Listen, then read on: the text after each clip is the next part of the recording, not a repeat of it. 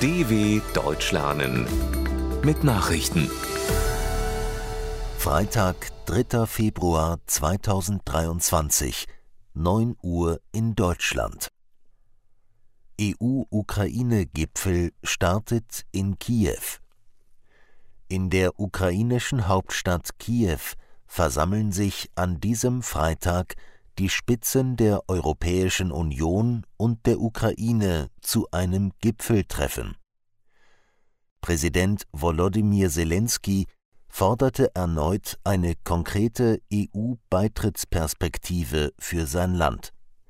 Seit Juni hat die Ukraine den Status eines Beitrittskandidaten. Bis zu einer Mitgliedschaft dauert es jedoch üblicherweise viele Jahre. Es ist der erste E U-Gipfel, der in einem Kriegsgebiet stattfindet. Deutschland erlaubt offenbar Leopard eins Export. Die deutsche Bundesregierung will die Weitergabe von Leopard eins Kampfpanzern aus Industriebeständen an die Ukraine freigeben. Das berichtet die Süddeutsche Zeitung. Formal ist die Genehmigung aber noch nicht erteilt, wie die deutsche Presseagentur aus Regierungskreisen erfuhr. Nach Angaben der Süddeutsche Zeitung wollen Rheinmetall und die Flensburger Fahrzeugbaugesellschaft Dutzende Panzer vom Typ Leopard eins aufbereiten und könnten diese der Ukraine für den Kampf gegen Russland liefern. Dem Bericht zufolge gibt es bisher allerdings Probleme bei der Beschaffung von Munition. Kritik an Italiens Ministerpräsidentin vor Deutschlandbesuch. Vor dem Antrittsbesuch von Italiens Regierungschefin Giorgia Meloni bei Bundeskanzler Olaf Scholz haben S P D und Grüne auf den postfaschistischen Hintergrund der Politikerin hingewiesen. Niemand dürfe sich von ihrem zurückhaltenden Auftreten täuschen lassen, erklärte der Vorsitzende des Europaausschusses im Bundestag, Anton Hofreiter. Meloni gehöre einer postfaschistischen Partei an, die extrem rechte Positionen vertrete. Der Chef der deutsch-italienischen Parlamentariergruppe, Axel Schäfer, S P D, warf Meloni vor, mit ihrer Flüchtlingspolitik auch den Tod von Migranten im Mittelmeer in Kauf zu nehmen. Sie führt seit Oktober zweitausendzweiundzwanzig ein von ihrer ultrarechten Partei Fratelli d'Italia angeführtes Rechtsbündnis. Spionageballon über den U S A. Ein chinesischer Spionageballon ist nach Pentagon-Angaben in den U S-Luftraum eingedrungen und fliegt über den Nordwesten des Landes.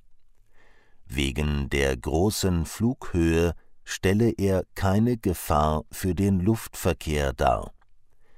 Der Ballon werde intensiv beobachtet, sagte der Sprecher des U S-Verteidigungsministeriums, Pat Ryder. Ein möglicher Abschuss sei verworfen worden, weil dies zu viele Menschen gefährdet hätte. Offenbar habe er hochsensible Stützpunkte für U S-Atomwaffen ausspionieren sollen. Die U S A stünden mit China bezüglich des Vorfalls in Kontakt. Trauer um Hitlerjunge Salomon, Sally Perel. Der Holocaust-Überlebende Sally Perel ist im Alter von siebenundneunzig Jahren in Israel gestorben. Das teilte die Gedenkstätte Yad Vashem mit. Perel, Sohn eines Rabbiners, wurde vor allem durch seine Autobiografie »Ich war Hitlerjunge Salomon« bekannt, in der er beschrieb, wie er unter falscher Identität die Verfolgung durch die Nazis im Dritten Reich überlebte. Die Verfilmung seines Buches wurde mehrfach ausgezeichnet. Nach dem Zweiten Weltkrieg wanderte der im heutigen Niedersachsen geborene Perel nach Israel aus. Bis ins hohe Alter gab er seine Erfahrungen während der N S-Zeit an junge Menschen weiter. neunzehnhundertneunundneunzig erhielt Perel das Bundesverdienstkreuz.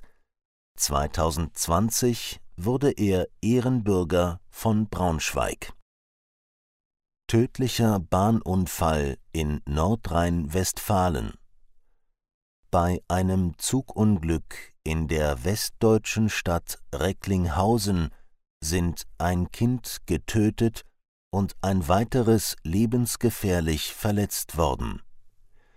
Nach Behördenangaben wurden die beiden zehn und neun Jahre alten Jungen von einem Güterzug erfasst und mitgeschleift.